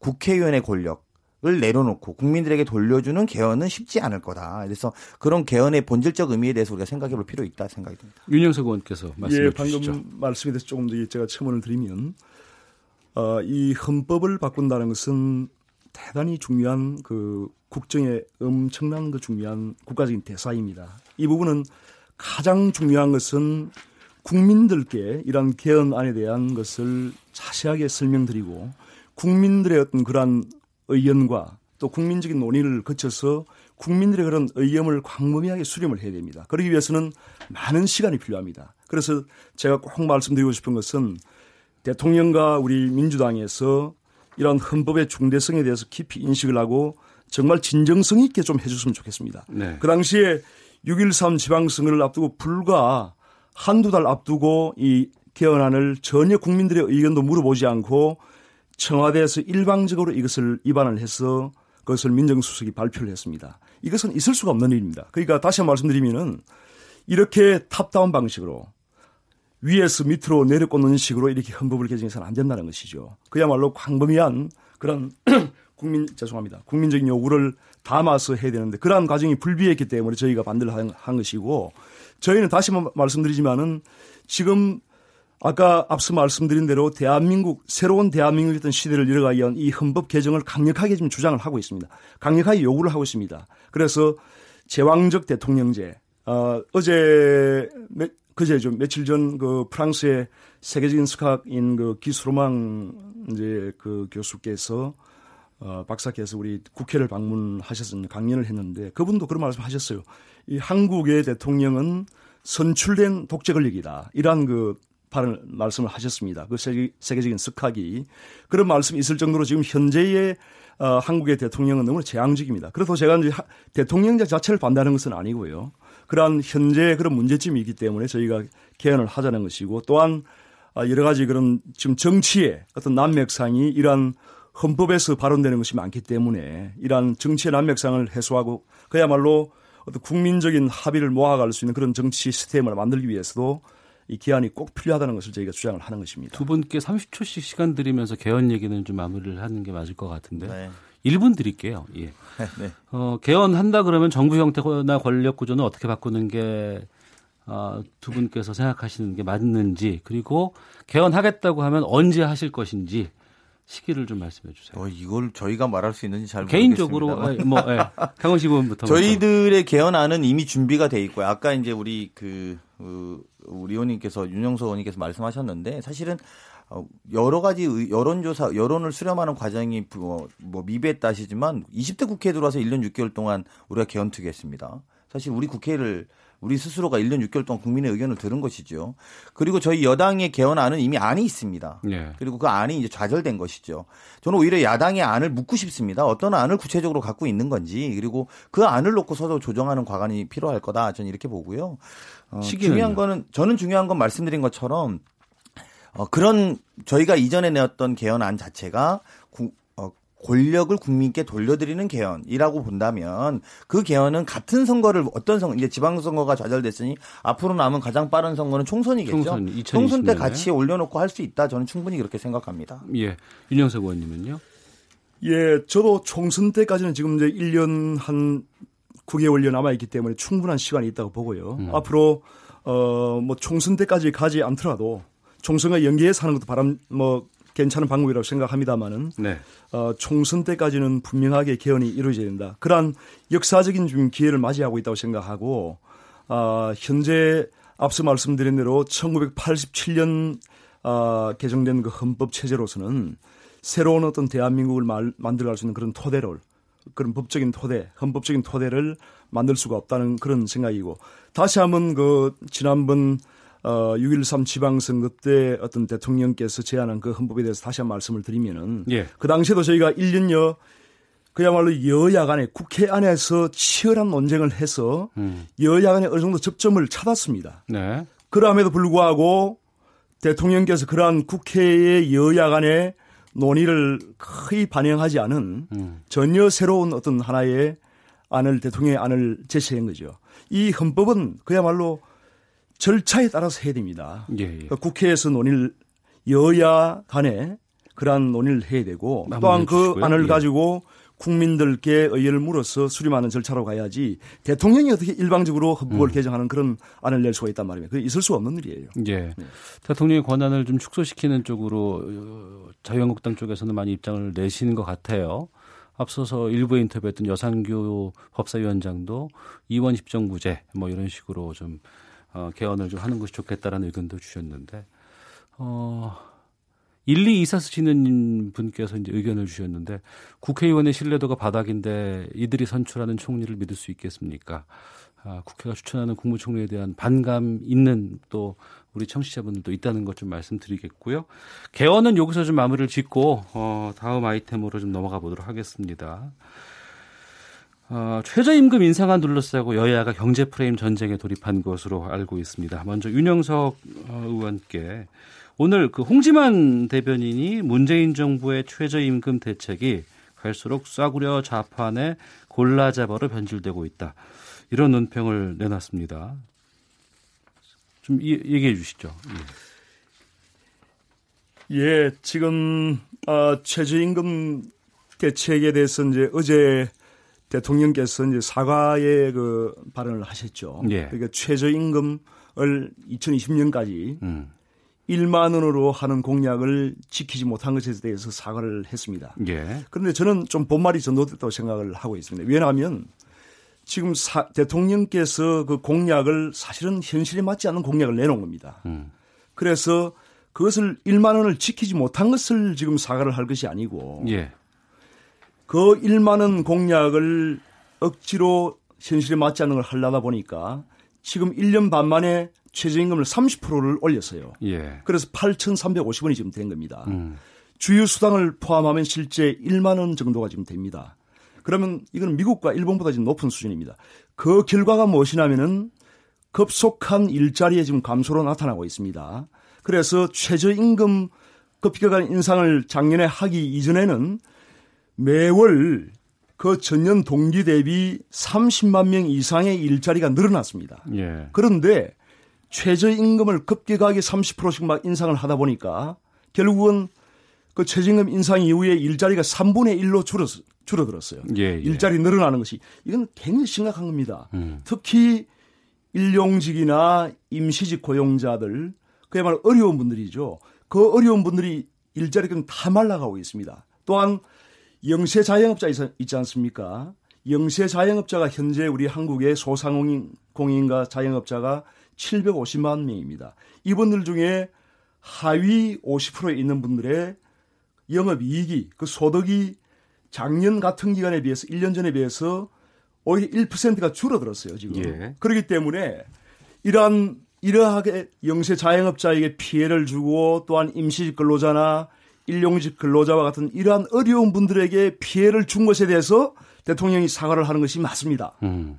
그래서 저는 다시 한번 그걸 본말이 전도됐다는 걸 말씀드리고 예. 지금 현재 대통령이 대통령과 우리 정부에서 해야 될 일은 뭐냐면은 이 1만 원은 언젠가는 해야 되죠. 예, 예. 하지만은 2020년까지 사실상 이것을 실현하기 어렵기 때문에 공약에 대한 폐기 선언을 해야 됩니다. 알겠습니다. 이렇게, 이렇게 사과를 하면서 물쩍 넘어가는 이런 식으로서는 도저히 그 경제를 살릴 수 없다는 것을 제가 말씀드립니다. 강원식 의원님. 대통령이 사과하신 거는 공약을 지키지 못해서 송구스럽다는 말씀입니다. 1만 원에 올린 것을 사과한 건 아니고요. 근데 우리가 한번 짚어보는 건 이런 것입니다. 우리 잘 아시겠습니다만 그렇게 해서 우리 최저임금 하시는 분들이 받는 돈은 174만 5,150원입니다. 이걸로 한 달을 살아야 됩니다. 물론 그것 때문에 말씀하신 것처럼 그것을 가맹점주들이 뿔이 나죠. 왜냐하면 그걸로 한 명을 고용하면 20몇만 원에 더 마이너스를 가맹점주가 가고 있습니다. 근데 국민 여러분들이나 청취자분들이 알아주셔야 되는 건 여전히 아무 문제가 없는 분들은 누구냐면요. 거기에다 임대를 준 집주인입니다. 건물 주인입니다. 네. 그래서 저희가 상가 임대차 보호도 법도 같이 바꾸자고 해놨는데 이거 법사위에 계류 중입니다. 자 보십시오. 그러니까 실제로 그분들의 싸움으로 을과 병의 싸움으로 이걸 방치해서는 안 됩니다. 지금 아무렇지도 않게 돈을 벌고 있는 사람들 계속 임대료 올려가는 건물 주인입니다. 오히려 이분들이 5년이고 10년이고 건물을 올리지 못하게 하겠다라고 하는 상가폐 임대차 보호법들 이런 것들 좀 바로 잡아 나가면서 더군다나 대기업 본사, 프랜차이즈의 본사 아무도 손해 보고 망한 사람들이 없습니다. 우리 을과 병의 싸움으로 만들지 말고 여야가 머리 맞대서 이 문제는 을과 병을 다 지키는 방향으로 가야 된다고 생각하고요. 174만 원 받는 게 많이 받는 거다. 뭐 사람에 따라서 기준은 그렇게 생각하실 수 있을 거라고 봅니다만 저는 적어도 그렇지 않다고 봅니다. 그걸로 실제 생활하기 쉽지 않습니다. 그리고 그런 것들을 고려한다면 오히려 여야가 좀 용기 내서 어 그 상가 임대차 보호법 지금 법사위에 계류 중인데요. 좀 같이 해서 그런 가맹점들 또 소상공인들 어려움을 같이 공유하고 있다면 그런 것들 좀 그분들만이라도 좀 지켜주는 그런 노력을 했으면 하는 바람입니다. 예, 더불어민주당의 강원식 의원, 자유한국당의 윤영석 의원 두 분과 함께 정치화도 진행하고 있는데요. 잠시 후에 계속 이어가겠습니다. 헤드라인 뉴스입니다. 2016년 4월 중국 저장성 닝보에 있던 북한 류경 식당에서 지배인과 여종업원 등 13명이 집단으로 탈북한 사건과 관련해 당시 초기 상황을 국방부 직할 정보사령부가 주도했다는 의혹이 제기됐습니다. 기무사 특별수사단이 촛불 집회 당시 계엄령 문건 작성에 관여한 현직 국군 기무사령부 요원들을 소환하는 것을 시작으로 본격적인 관련 수사에 착수했습니다. 국방부는 제2연평해전 전사자에 대한 보상금을 빠른 시일 안에 지급하겠다고 밝혔습니다. 경찰은 수사권 조정에 대비해 각 수사 단계별로 인권 보장을 강화하는 방안을 시범 운영합니다. 아파트 전세값이 하락세를 보이고 있는 가운데 시중은행들의 전세대출 증가세도 둔화되는 모습을 보이고 있습니다. 지금까지 라디오 정보센터 조진주였습니다. 이어서 기상청의 윤지수 씨입니다. 네, 미세먼지와 날씨 정보입니다. 오늘 전국 대부분 지역 미세먼지는 보통이거나 좋은 단계 예상됩니다. 대기 확산이 원활하기 때문입니다. 하지만 대기가 정체되는 강원 영서 지역, 전라남도 영남권 일대로 나쁨 단계가 예상되면서 지금 영남 지방은 초미세먼지가 나쁨 단계를 보이고 있습니다. 참고하시기 바랍니다. 한편 오조는 전국 대부분 지역 보통이 예상되긴 하지만 경기도나 강원권, 충청북도, 전라남도와 영남권을 중심으로 나쁨 단계가 예상되는 있는데요. 아직까지는 오존주의보가 발효되고 있는 상황은 아닙니다. 계속해서 북태평양 고기압의 영향권에서 하늘은 맑고 볕이 강하게 내리쬐면서 폭염특보가 계속 이어지고 있습니다. 지금 전국 대부분 지역 폭염특보가 내려진 가운데 오늘도 기온은 대부분 35도 안팎까지 오를 텐데요. 대구와 포항이 37도, 광주 강릉 36도, 세종, 대전, 울산 35도, 서울도 34도 안팎까지 오르면서 어제와 비슷하거나 좀 더 높게 오르는 곳도 있겠습니다. 오늘 밤에도 주로 동해안 지방과 일부 내륙 지역은 열대 현상이 나타날 것으로 예상됩니다. 폭염과 열대가 계속 반복되고 있기 때문에 건강 관리 좀 더 신경 쓰시는 것이 좋겠습니다. 지금 서울 기온 31.2도, 습도는 54%입니다. 지금까지 날씨 정보였습니다. 다음은 이 시각 교통 상황 알아보겠습니다. KBS 교통정보센터의 이송희 씨입니다. 이 시각 교통정보입니다. 사고 때문에 곳곳이 어렵습니다. 전 시간대 올림픽대로 잠실 쪽 가양대교 부근 4차로에서 추돌 사고가 났었는데요. 지금도 사고 처리 중에 있습니다. 하지만 행주대교부터 길게 정체가 되고 있는데 행주대교부터 사고 지점인 가양대교까지 이 정체 구간 통과하는 데만 약 25분가량이 걸리고 있고 강변북로 구리 쪽으로는 마포대교부터 반포대교까지 밀리고 있는데요. 원효대교 부근 4차로에서는 추돌 사고 때문에 속도를 더못 냅니다. 분당 수서관으로 성남 쪽으로는 탄천 1교 부근 1차로에 고장 차량이 서 있어서 청담대교 북단부터 쭉 밀리고 있고 북부간선도로 구리 쪽으로는 하월곡 램프 부근 2차로에 고장 차량이 서 있어서 종암분기점부터 정체입니다. 고속도로 중에서는 경부고속도로가 부산 쪽으로 청주분기점 부근 1, 2차로에서 사고가 나서 처리 중에 있으니까 주의를 하셔야겠고요. 외곽순환고속도로는 일산에서 판교 쪽으로 서운분기점 부근 2차로에 고장 차량이 서 있어서 1km 구간으로 지체입니다. 교통정보 센터였습니다.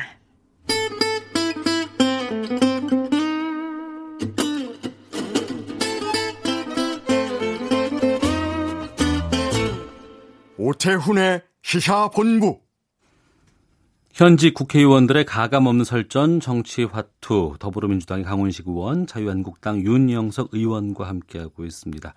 최저임금 인상을 을과 을의 대결로 몰아가지 말자. 국회가 해결해보자. 이런 강 의원 의견에 대해서 어, 윤영석 의원께서는 어떻게 생각하시는지 또 방향은 어떻게 잡는 게 좋을지 말씀해 주시죠. 예, 강훈식 의원께서 참 좋은 말씀 해주셨습니다. 결국 이제 정부의 정책으로 인해서 그야말로 약자들, 약자들 간의 그런 어떤 갈등 구조가 벌어지면 안 되죠. 그건 예. 정말 가슴 아픈 일 아니겠습니까? 지금 최저임금 인상으로 인해서 어 자영업이나 소상공인 중에서도 어떻게 보면 영세 자영업자 약 한 300만 정도의 영세 자영업자 그리고 어떻게 보면 아르바이트 학생들 또 일용직 시, 간제 파트타임 사실 그분들이 지금 서로 갈등 구조가 돼 버렸습니다. 그렇지 않습니까? 앞서 말씀드린 대로 영세 자영업자는 지금 작년보다 그 수익이 오히려 1%가 지금 감소한 감소했습니다. 모든 지금 물가가 다 오르고 있는데 그분들이 지금 수익이 감소하고 있다는 것은 얼마나 지금 힘들겠습니까? 그런데 예. 또 정부에서는 이걸 최저임금을 뭐 이게 2년 1년 반 동안에 30%를 올리니까 이분들은 지금 오히려 이분들은 하루 종일 근무를 하고도 아르바이트 학생보다 지금 수익이 더 작을 그런 형편에 지금 처해 있는 분도 있다는 겁니다. 그래서 정부 정책이 이렇게 무리, 무리하게 가서는 안 된다. 음. 현실을 모르고 이것을 했다는 것을 지금이라도 인정을 해야 됩니다. 네. 그리고 이러한 그 우리 시장 경제 체제를 취하고 있는 것이 대한민국 아닙니까? 결국 임금이라는 것은 노동 시장에서 수요와 공급에서 결정이 되는 겁니다. 그렇다면은 여기에 정부가 지금 너무 과도하게 개입을 한 거예요. 음. 그래서 어, 문재인 대통령께서 2020년까지 최저임금을 1만 원 하겠다라고 하는 공약을 냈는데 그렇게 하면은 결국은 2천 약 한 100만 정도의 임금을 받는 근로자 중에 약 한 4분의 1 정도 500만 명의 월급을 임금을 그 자영업자들이 다 올려줘야 됩니다. 네. 이것은 네. 그야말로 어떻게 보면 이건 참 시장 경제에 대한 어떤 독재적인 그런 개입이라고 할 수밖에 없는 거죠. 그 자영업자들이 무슨 죄가 있습니까? 이분들 참 자기 퇴직하신 뒤에 그야말로 퇴직금 털어가지고 편의점 내가지고 겨우 참 이렇게 벌어서 먹고 사시는 분들인데 이분들에게 왜 갑자기 어? 그 수백만 명에 대한 임금을 올려주라. 이것은 결국은 지금 정부가 예. 정부가 결국은 취약계층에 대한 것을 경제 정책으로 접근을 해서는 안 됩니다. 음. 그 임금에 대해서 과도하게 개입을 해서는 안 되고 결국은 이러한 취약계층에 대해서는 우리가 사회복지 정책으로 개입을 그 그런 것을 시장 실패를 알겠습니다. 우리가 보완을 해줘야 되는 것이지 예. 이것을 경제 그야말로 경제학 교과서에도 없는 그런 소득 주도 성장이라고 하는 네, 회계한 주시고요. 그러한 이론을 가지고 지금 하다 보니까 이러한 을과 을가의 그런 전쟁을 지금 만든 것입니다. 정부에서. 예, 예. 사회 저, 복지 차원으로 좀 푸는 게 좋겠다는 의견 주셨는데요. 네. 예. 아, 강원식 복지. 차원으로 생각해도 최저임금이 인상돼야 되는 거죠. 그러니까 최저임금 인상은 돼야죠. 예, 그리고 저희가 생각해 보는 건 이런 겁니다. 이 과도하다는 겁니다. 소득 수조 성장이라는 것이 왜 필요했는지 한번 되짚어 보면 사실은 김영삼 정부 때 우리가 7%의 경제 성장률을 가지고 있었습니다. 그리고 나서 정권마다 공교롭게 다 1%씩 떨어집니다. 그리고 김대중 때 6%, 노무현 대통령 때 5%, 이명박 정부 때 4%, 박근혜 정부 때 3%까지 간 겁니다. 그래서 원래는 이번 정부의 2%를 가야지 된다라는 세계적 흐름 속에 있는 겁니다. 이거는 지금까지 보수 정당이 경제를 살리는 정당으로서도 떨어졌었고요. 저희들도 마찬가지였습니다. 이런 면에서 보면 이번에 소득주도 성장으로 한국 경제의 패러다임을 바꾸는 건 불가피한 문제였고 그렇게 바꾸는 과정 속에서 생긴 문제다. 저는 이렇게 보고요. 그리고 이걸로 인해서 오히려 그 중심을 잃지 않고 우리가 새로운 실험을 안착시키기 위한 여야의 노력 또 정부의 노력이 함께 수반돼야 된다고 저는 생각합니다. 그걸 그러, 그것만이 경제를 살리는 오히- 오히려 방법일 거라고 저는 보여지고요. 예. 오히려 한번 되짚어봐야 되는 것은 이런 과정이 오늘 이제 심상정 어, 정의당 대표께서 김동연 부총리에 대해서 좀 지적을 하고 나섰습니다. 그래서 그 두 가지 포인트만 좀 이야기를 해보면 한 가지는 소위 박근혜표 창조 경제와 문재인의 혁신 경제의 차이가 뭐냐? 김동연 부총리 그거 명확하게 프로그램으로 구분해달라는 겁니다. 그리고 두 번째는 자칫하다가 소득주도 성장의 기조를 흔들리지 말아라는 이야기입니다. 그거를 더 오히려 강건하게 가져가자는 거고요. 그런 문제는 지금까지 경제 패러다임을 새롭게 바꾸는 것이 이번 사태의 본질로 인식해 주시는 게 맞다 이렇게 생각합니다. 알겠습니다. 더불어민주당의 강원식 의원, 자유한국당 윤영석 의원과 함께 말씀 나누고 있는데요. 각 당 상황 좀, 아, 예. 잠깐 한마디만 경제 문제 워낙 중요해서 지금 현재 그 IMF가 이제 어제 발표를 했습니다만은 전 세계 지금 경제 성장 평균이 내년에 지금 3.9% 4%를 지금 전망을 하고 있습니다. 네. 전 세계 평균입니다. 전 세계 평균. 이명박 정부 때 그 리만 브로더스 금융위기 속에서도 3% 4% 성장을 했습니다. 그 당시에 세계적인 그런 경기 침체였죠. 박근혜 정부에서도 공무원 연금 개혁, 그 국민의 부담을 들기 위해서 공무원 연금 연금이 치열한 그런 어떤 개혁을 했죠. 공공부문 개혁도 임금 피크제를 비롯해서 많이 했습니다. 그러, 그러면서도 3% 이상의 성장을 했습니다. 그런데 지금 정부가 네. IMF가 전 세계 경제 성장 평균이 3.9% 4%를 하고 있는데 내년도 지금 우리 경제 성장 예측치가 얼마입니까? 지금 2, 2.9%입니다. 네네. 이렇게 돼서는 안 된다는 거죠. 그래서 음. 정부가 지금 혁신 성장과 이런 성장을 통해서 가야지 그 경제학 논리에 맞지 않는 그런 예. 주도 성장 음. 현실에 맞지 않습니다. 예, 알겠습니다. 다시 한번 제고해 주시기 각당 상황을 여쭤보려고 그랬는데 바로 질문 드릴게요. 윤영석 의원님, 김병준 어, 전 교육부총리께서 비대위원장 선임 되신 거죠? 예, 오늘 예 저희 자유한국당의 전국위원회를 통해서 예, 예.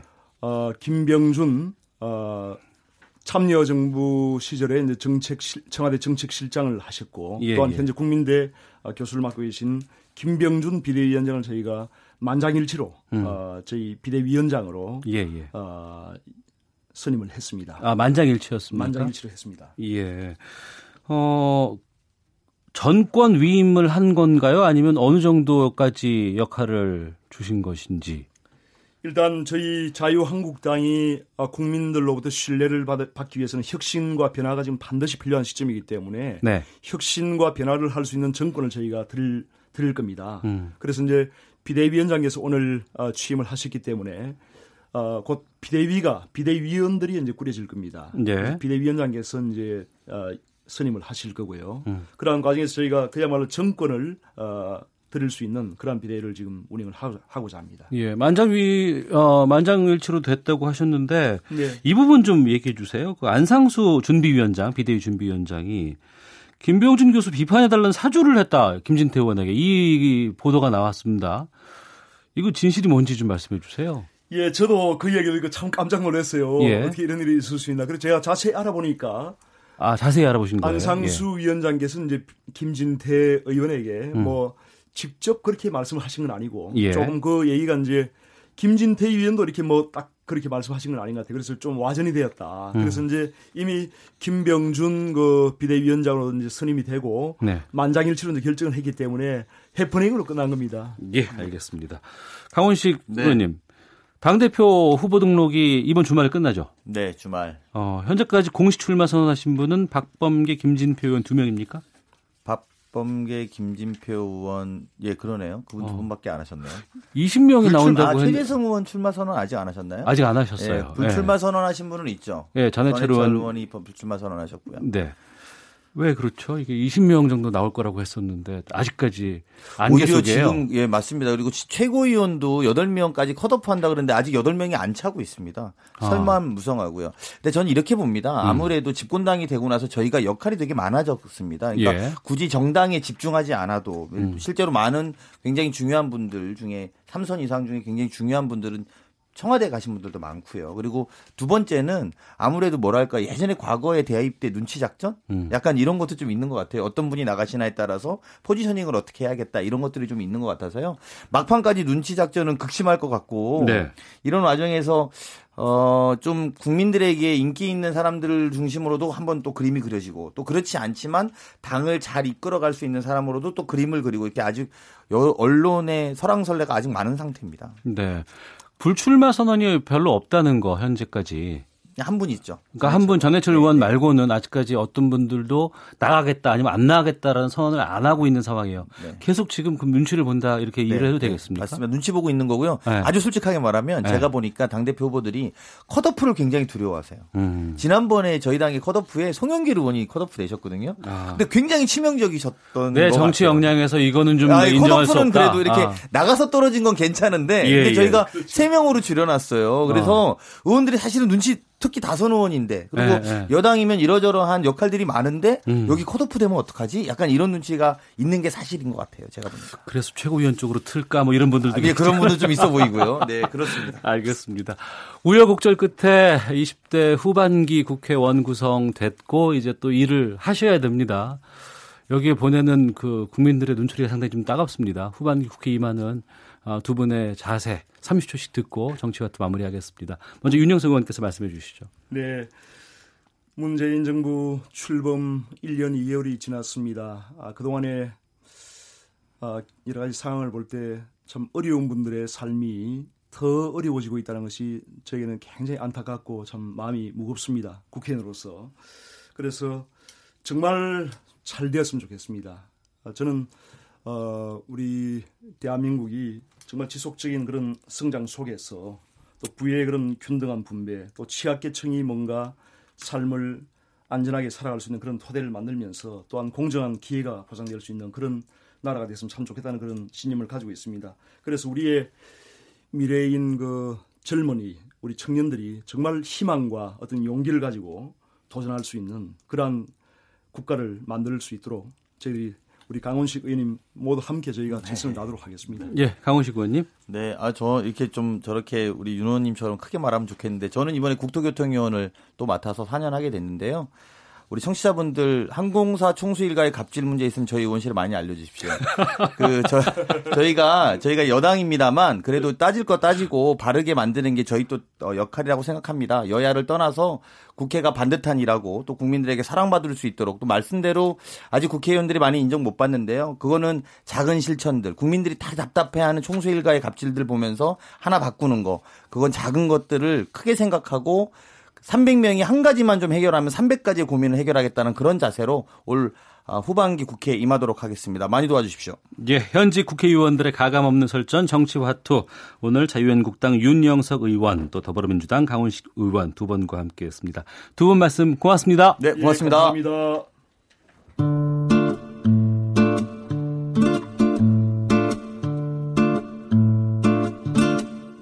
오태훈의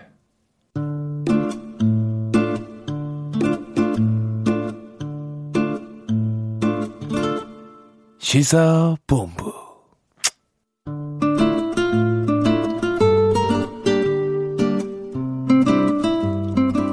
네, 매주 화요일 연예 문화 소식의 이면에 숨은 의미 알아보는 하재근의 문화살롱. 문화평론가 하재근 씨 나오셨습니다. 어서 오십시오. 예, 안녕하세요.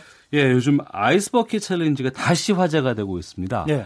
먼저 이 아이스버킷 챌린지가 정확히 무엇인지를 좀 알려주세요. 예, 이게 미국에서 2014년에 시작이 된 건데 네. 루 게릭병이라고 예. 근 위축성 측색 경화증이라는 병이 있는데 네. 이게 이제 온몸에 근육이 마비가 되면서 점점 위축되는 음. 그런 병이죠. 네. 그러니까 이 병을 이제 뭐 이 병을 그 앓는 분들을 이제 돕기 위해서 음. 미국에서 기부 캠페인을 시작을 한 건데 네. 그 지명을 받은 사람이 얼음물을 뒤집어 쓰거나 100달러를 기부하거나 음. 이렇게 한 다음에 또 다른 세 명을 지명하면 네. 그세 명이 각각 또 얼음물을 뒤집어 쓰거나 음. 기부하거나 이렇게 해서 점점 많은 사람들을 지명해서 퍼져나가는 이벤트인데 이게 전 세계적으로 퍼지게 된 거죠. 100달러를 어디에 기부하는 거예요? 미국에는 그 ALS라고 루게릭병 관련 단체가 있는데 예. 그 협회에다 음. 기부를 했습니다. 예. 어, 이 루게릭병을 위해서 기부도 하고 또 여러 가지 알리고자 하는 그런 노력들이 있는데 여기에 상당히 유명한 사람들이 많이 참여를 해서 화제가 됐었다고요? 예. 그러니까 뭐 미국의 빌 게이츠 그 마이크로소프트 회장인가요? 뭐 직함은 모르겠는데 어쨌든 마이크로소프트 창립한 음. 그 빌 게이츠라든가 또 페이스북 만든 마크 주커버그라든가 네. 유명한 사람들이 미국의 스타가 곧 세계의 스타 아니겠습니까? 음. 특히 이제 미국의 재계 인물들이 그 ice bucket challenge에 참여해서 이분들 같은 경우에는 뭐 100달러 기부하거나 얼음물 뒤집어 쓰거나 양자택일하는 게 아니라 네. 얼음물은 얼물, 얼음물대로 뒤집어 쓰고 뭐 음. 기부는 기부대로 하고 동시에 같이 하는 그런 형식으로 하면서 이게 또 화제가 많이 됐었죠. 근데 거기 여러 사람들 중에서 빌 게이츠가 유독 화제가 됐었다면서요? 이제 우리나라의 ice bucket challenge가 널리 알려지게 된 그 기점이 바로 이제 빌 게이츠가 얼음물 뒤집어 쓰는 동영상이 한국에 소개가 된 거죠. 예. 그때가 포털 사이트 메인에 걸리고 어. 굉장히 우리나라 네티즌 사이에서 막 화제가 됐었는데 음. 그러니까 이제 많은 사람들이 그때 빌 게이츠 하면 세계 최고 부자 예, 세계 1위 갑부. 예, 뭐 이렇게 미국 최고 재벌 음. 물론 물론 지금은 세계 1위 재벌이 아마존의 그 제프 베조스인가요? 뭐 이렇게 바뀌긴 했지만 당시에는 이제 빌 게이츠가 미국 최고 재벌이라고 생각을 했었는데 그리고 이제 마크 주커버그도 재벌이죠. 미국의 재벌들이 서로가 서로를 지명하면서 막 얼음물을 뒤집어 쓰고 음. 빌 게이츠는 자기가 막 그 얼음을 뒤집어 쓰는 기구를 손으로 이렇게 스케치를 해서 고안을 해가지고 네. 기구를 새로 만들어서 막 뒤집어 쓰고 이런 걸 보면서 야 우리나라 지도자들하고 너무 비교된다. 음. 우리나라 재벌 하면은 뭔가 고압적이고 권위주의적이고 뭐 특권적 의식을 가지고 있고 이런 인식이 있는데 네. 최근만 하더라도 대한항공 갑질 사건이라든가 또 그 아시아나 항공에서는 또 뭐그 뭐 승무원들이 회장님한테 무슨 노래를 불러드렸다는 등. 황당한 얘기들이 나오지 않습니까? 음. 그러니까 이 양국의 이 지도자들의 태도가 워낙 비교가 되면서 그리고 2014년이 바로 이제 박근혜 정부가 있던 시절인데 박근혜 정부가 당시에 거의 절대존엄 같은 느낌으로 박근혜 대통령이 그래서 국회의원들이 야당 국회의원들이 박근혜 대통령한테 말 한마디 잘못하면 막말했다고 막 처단당하고 그렇게 공격당하고 그런 시절이었기 때문에 그 미국의 지도자들의 이런 소탈한 행태가 우리나라 네티즌들이 보기에는 너무나 충격적이었고 네. 그래서 한국에서 굉장히 화제가 됐었죠. 예. 근데 그 4년 만에 다시 요즘 이 아이스버킷 챌린지를 도전하시는 분들이 많이 계시고 예. 영상도 많이 돌고 있어요. 예.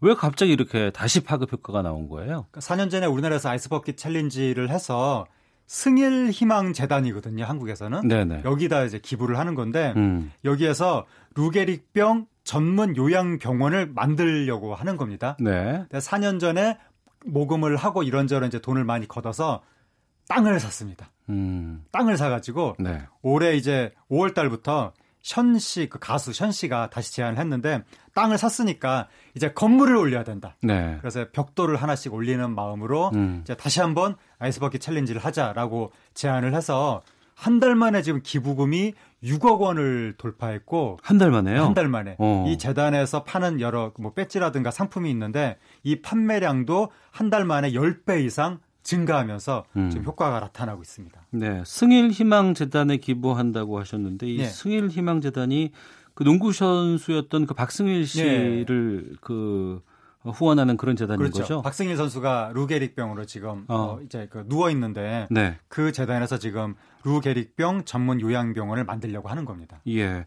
얼마 전에 청와대 그 고민정 부대변인이 여기 예, 동참했다면서요. 그러니까 가장 최근에 화제가 된 인물이 고민정 부대변인인데 네. 그 어젠가 그젠가 화제가 됐죠. 그러니까 이분이 이 ice bucket challenge 참여하면서 음. 우리 남편도 강직성 척추염을 앓고 있다. 네. 이 병도 희귀 질환이고 음. 이게 거의 난치병 또는 불치병에 가까울 정도로 힘든 질환인데 아이스 아, 저기 루게릭병은 근육이 위축되고 마비되는 건데 강직성 척추염은 척추가 마비되는 음. 그런 증상이라서 남 얘기 같지가 않고 네. 상당히 어, 이 공감이 가면서 이 행사에 참여했다고 해서 그게 또 화제가 됐습니다. 네. 고민정 부대변인의 남편이 시인이시잖아요. 네. 어. 이 또 이 부부의 러브 스토리도 주목을 받고 있는데 남편이 조기영 시인이고 대학교 11살 선배인데 2000년에 등단을 했죠. 근데 시인이 등단을 해도 별로 수입이 없거든요.